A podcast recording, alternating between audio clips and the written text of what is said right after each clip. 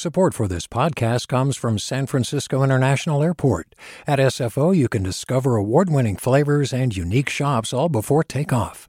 Learn more about what's at SFO at flysfo.com. Hey there, this is Brittany Luse from NPR's It's Been a Minute. KQED's podcasts like The Bay, Bay Curious, Mindshift, Right Nowish, and more all tell the stories of the Bay and beyond with reliable, human centered journalism. They aim to inspire, make you think, entertain, and expand your understanding of the place you call home. Here's how you can support podcasting at KQED. Showing your support is easy, and you can join Brittany in supporting KQED Podcast too at donate.kqed.org slash podcast. That's donate.kqed.org slash podcast. From KQED. My girlfriend Lisa, the one with the reddish hair, short, short, short, with freckles all over her face, she died the first week of COVID. Marlene Baker has lost a lot of people she loves this past year. My Leslie, I've known for years and years, even when I was homeless, she just died too. Everybody's dying on me. Marlene has struggled with mental illness for years, and that kept her living on the streets for a pretty long time. She racked up some minor arrests, she cycled through jail, and found herself back out on the streets. Reporter Lee Romney started following Marlene's story almost two years ago, before COVID, spending time with her in person. And since we've all been locked down, Lee's been checking in with her by phone. How's your kitty cat? He's beautiful. Leo, Leonardo. These days, Marlene has a home. She lives in Siskiyou County, which is a really rural part of Northern California. Lee, tell us why you decided to report this story from Siskiyou. Well, to give you a sense, Siskiyou County is enormous and it's not very populated 6,000 square miles, and there's fewer than 44,000 people. Um, and as a journalist, I've spent a number of years covering the collision of our mental health and criminal justice system. We tend to think of that as an urban issue, but it is a huge issue in rural areas too, and it has a big impact on the small jail systems there and on people like Marlene. And so um, that's why I wanted to kind of explore what does this look like in a place like Siskiyou County, where you know transportation is hard to come by, housing is hard to come by, and most importantly, mental health treatment is hard to come by. I mean, it sounds like there are a lot of challenges, and you know, stories about mental health sometimes can be pretty grim, but in this case, something hopeful actually came out of Marlene's story. Yes, it did. It turns out that Marlene's success has actually helped bring about some really bold changes in the way Siskiyou County is dealing with its mental health crisis. I'm Sasha Khokha, and on this episode of the California Report magazine, we're bringing you an excerpt of Lee's reporting from the podcast in production called November in My Soul.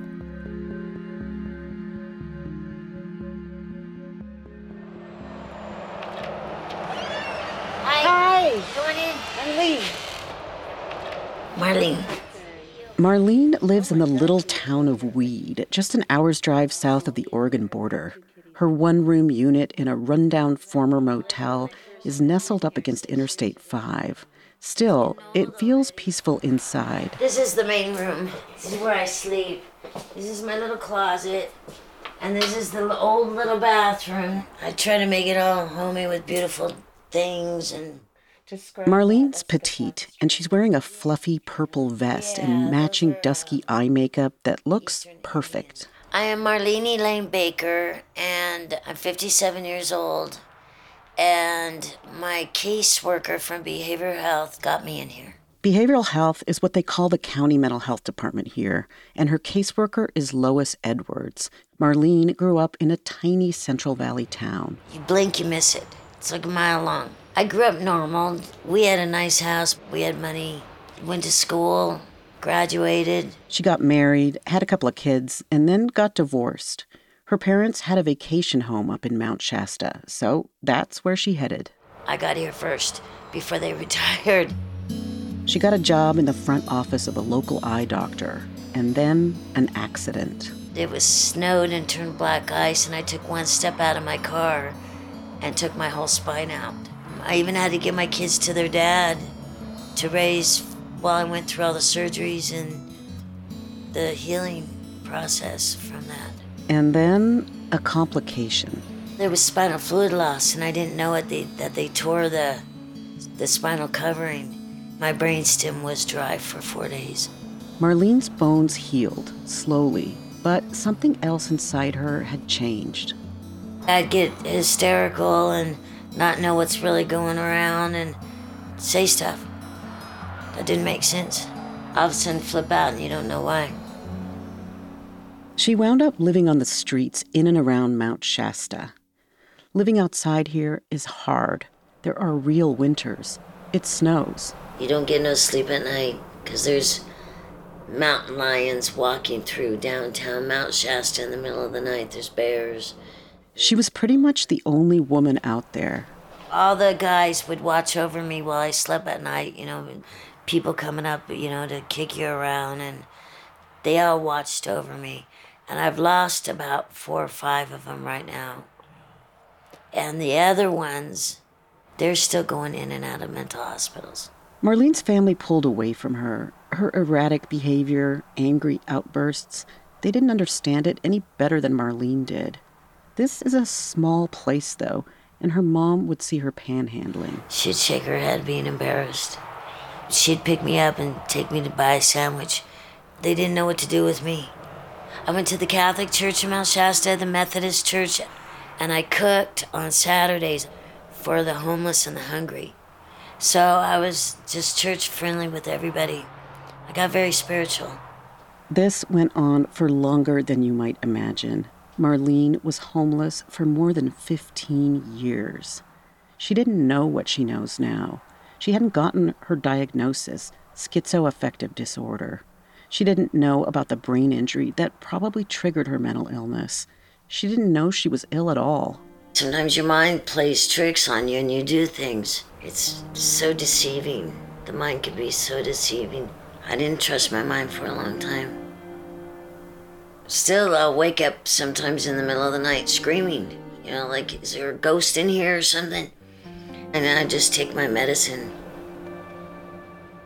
It's important to remember that Marlene never sought treatment on her own.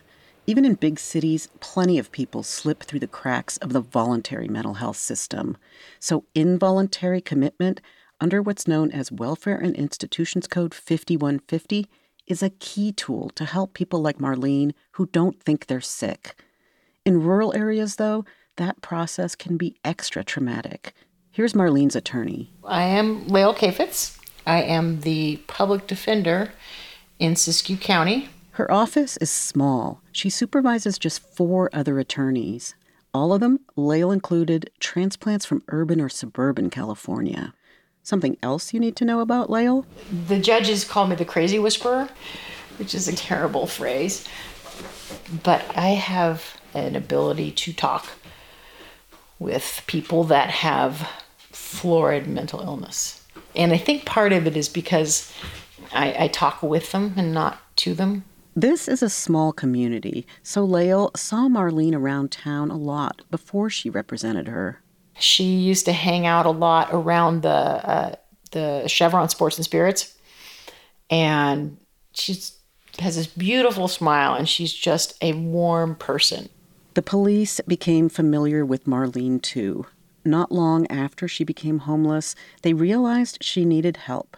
So they picked her up and handed her off to a county mental health worker for one of those 5150 holds. Once you've been flagged as someone who needs at least 72 hours of urgent help, then the search begins for a psychiatric bed in a locked facility. There's not a single crisis bed in Siskiyou County. There's not a single residential substance use disorder treatment bed here.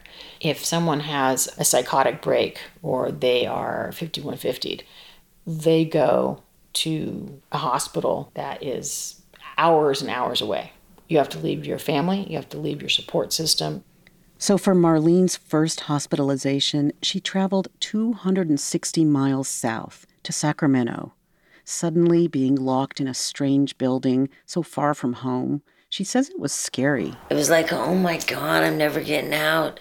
You know, what are they going to do to me?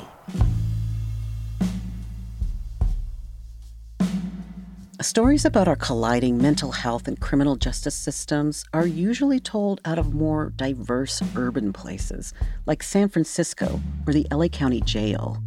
And we know that if you're Black or Latinx and experiencing a mental health crisis, you're more likely to wind up in one of those urban jails. In part because cops who encounter you are more likely to make an arrest, or worse. Siskiyou County, though, is overwhelmingly white, with pockets of intense poverty and big addiction problems.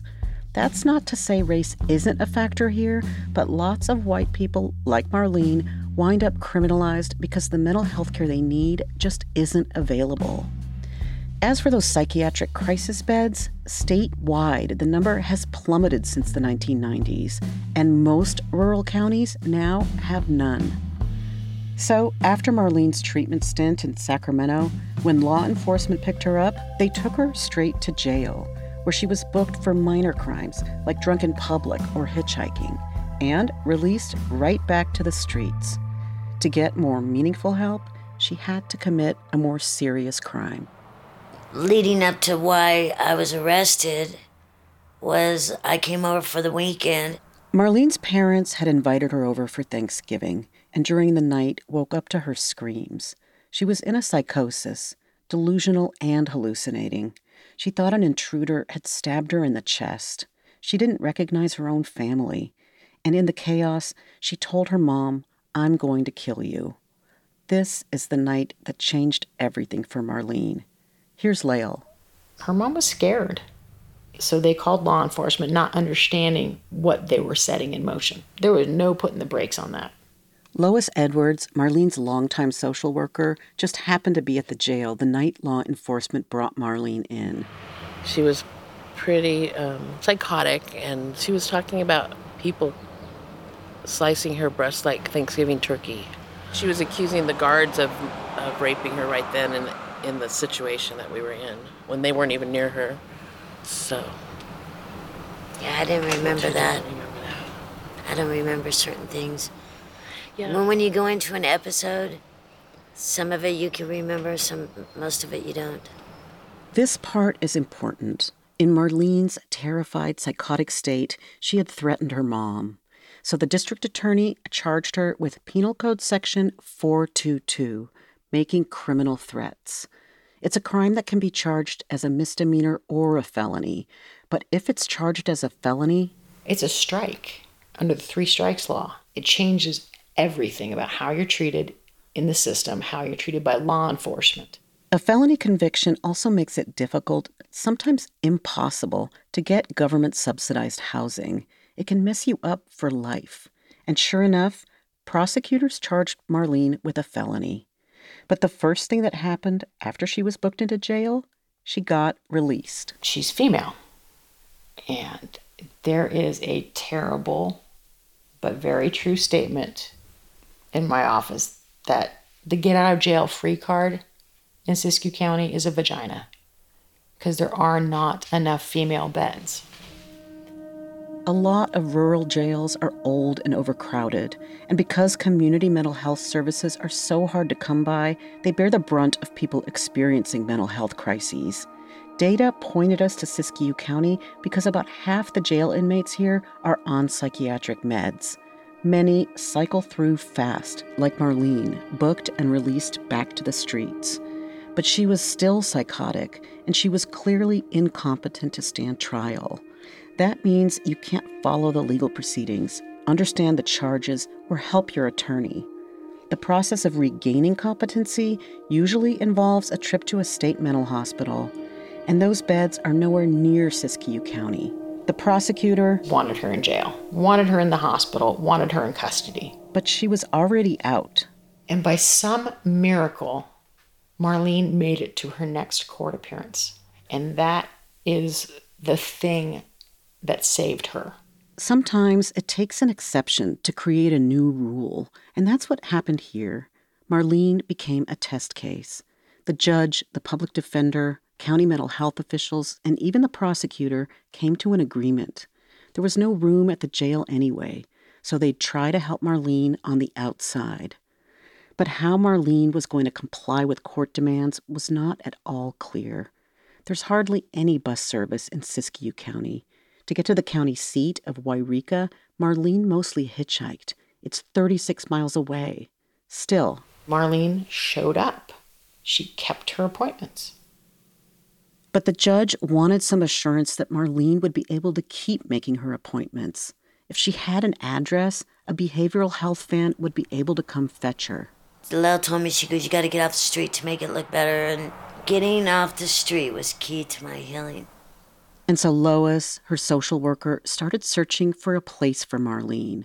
First in a series of motels, and then finally the tiny place with a lot of highway noise, but four walls and a door with a lock.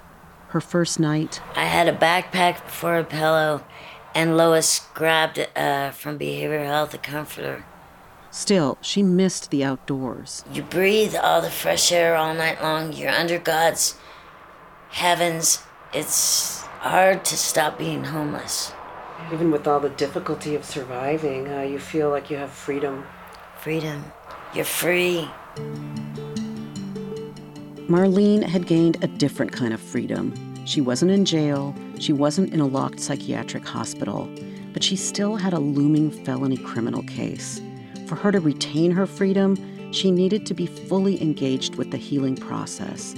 She had never done that before, and there was one man in particular who would be key to earning her trust. I am uh, William Lofthouse, MD. I uh, specialize in general psychiatry. Dr. Lofthouse is Marlene's psychiatrist. No surprise there. He's the only psychiatrist practicing in Siskiyou County, in the whole county. This is a huge problem in rural communities. It's incredibly hard to get clinicians to move here. When an earlier psychiatrist died, the county recruited for four years without getting a single application. Uh, actually, I'm a contractor. I'm not a true employee. He's 86 years old and going strong. Lael, the public defender, says he's the reason so many of her clients are actually engaged in treatment. He is a miracle. He is able to form connections with people that have not ever formed a relationship with a psychiatrist. It took a team of key players to help Marlene succeed. Without them, it probably wouldn't have happened. And Dr. Lofthouse, he was critical. He's wonderful. Just wonderful. He's one of the best psychiatrists I, I could, could have ever got. Marlene was improving. She was taking her prescribed meds, she was housed, and she'd stopped smoking marijuana and drinking alcohol. It was time to enter a plea. Lael, the public defender, knew that pleading guilty to the felony would undermine Marlene's ability to remain housed. Since she was clearly psychotic when she threatened her mom, she had another option, though to plead not guilty by reason of insanity, or NGI. But the way the statute is written, entering that plea means you go to a state psychiatric hospital for at least six months, and often for much, much longer. Marlene knew the risk involved with that because she had to personally enter the plea. That's the law in California. To enter an NGI plea, the person has to, on the record, say that they understand that they could essentially spend the rest of their life in a state hospital. But she did it. Total leap of faith. Lael would argue that sending Marlene away to a state hospital wasn't necessary, and it wasn't humane. Getting everyone on board with that, though, was more complicated than it sounds. There are risks involved, and the next guy you're going to hear from thinks about those risks all the time. My name is Kirk Andrus, and uh, I'm the district attorney in Siskiyou County. Kirk Andrus and his wife moved here in 2005 to raise their five kids, drawn by the beauty of the mountains. A year later, he ran for top prosecutor and won. It was really actually very energizing to be able to hit the street and just knock on doors in a county the size of Connecticut Kirk knows this collision of the mental health and criminal justice systems is bad for everyone.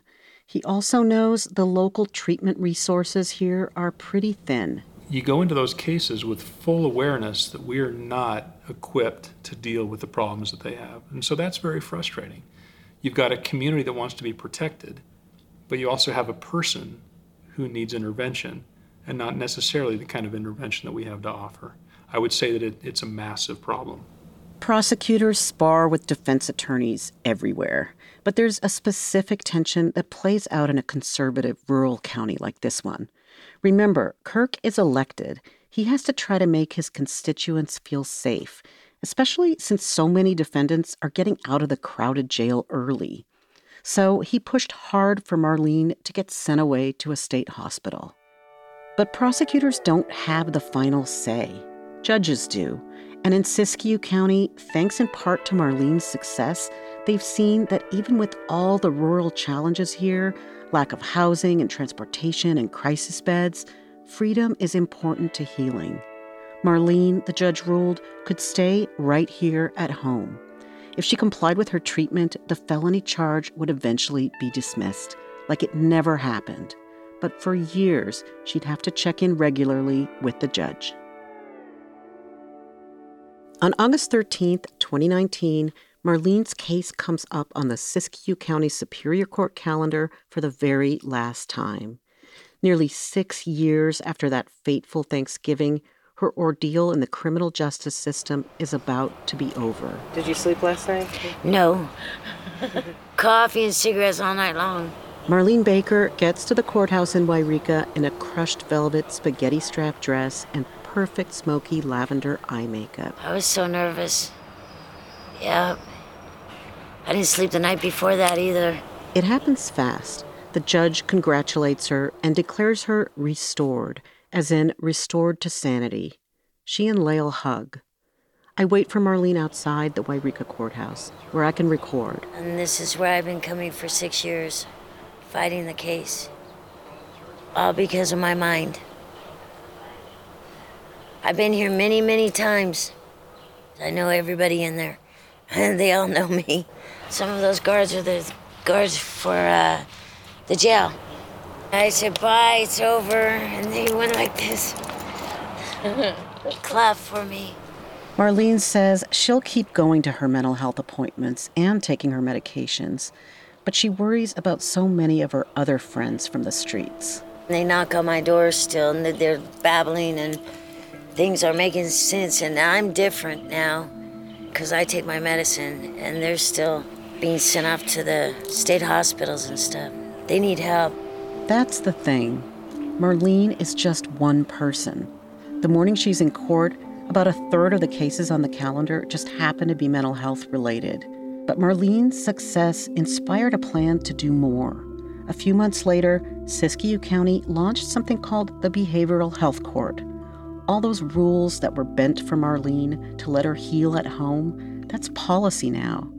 Everyone, the judges, Lael, the county's behavioral health department, even Kirk Andrus, the prosecutor, could see how much Marlene's freedom had benefited her. I could see it too when I visited Marlene again in the fall of 2019. That looks so There's good. Green chicken broth, red onion, mushrooms. When I swing by Marlene's apartment, she's slow cooking some lentil stew in a crock pot. She's about to take it to her peer support group. She's actually the facilitator. She got a lot of training for that.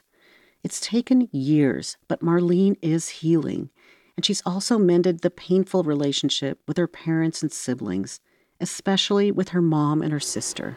They'd look at me sometimes like I'd lash out at them, and I'd just smile. You know, I mean, they, they were testing the waters with me when they started asking me to go shopping with them. A lot of times I didn't have money, I just went with them. But then I started finding these sales. the three women, we, we clicked, we had fun. Marlene's parents are both seriously ill now, and Marlene worries about what comes next. They're my stronghold to keep me, you know, s- straight and narrow on the, on my meds, and I'm not gonna have them anymore. So I'm going to be alone. As for Marlene's kids, they cut her off years ago, but she's not going to be totally alone. She has her peer group. drink a lot, a lot of coffee. So one time a week I get coffee, so it's like, ah, I gotta go to There's a lot of love and respect in the room. So we are calmed down, and we're gonna check in, and we're gonna have some good food. I'm gonna play bingo. We are, we are. And that's why we check in.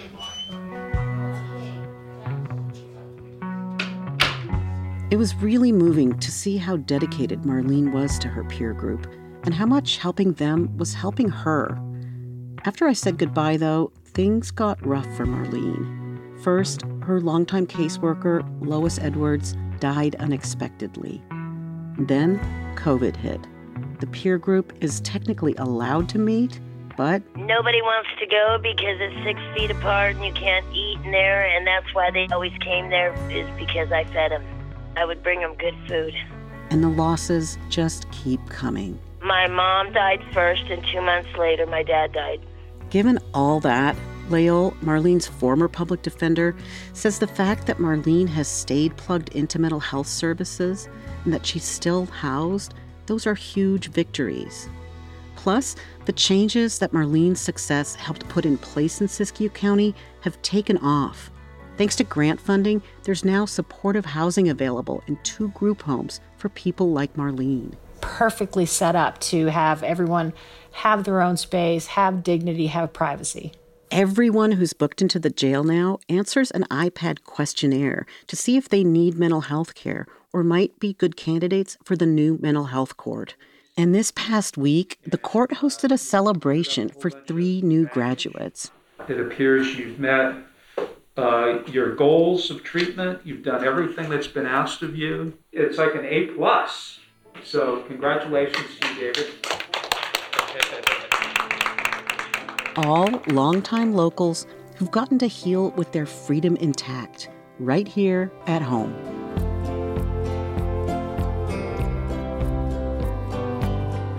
That's reporter Lee Romney. You've been listening to an excerpt of a story Lee produced with former public defender Jenny Johnson.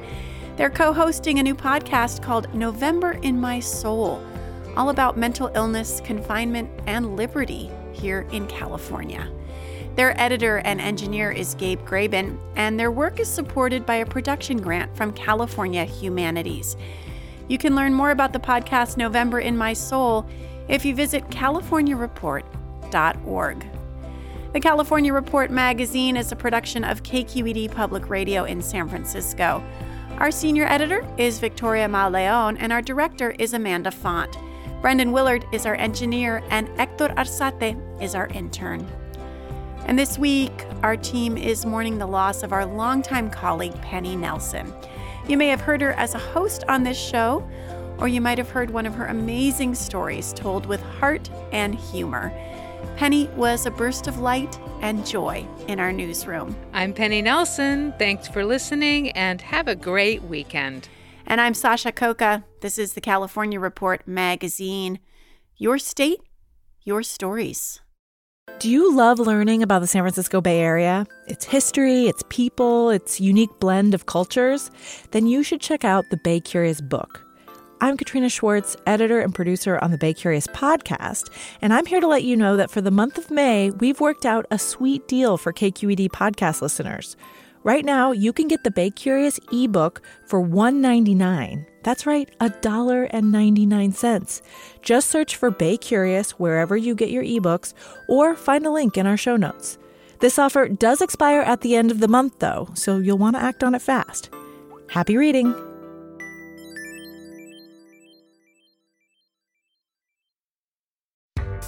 Hi there, I'm Randa Fattah from Throughline.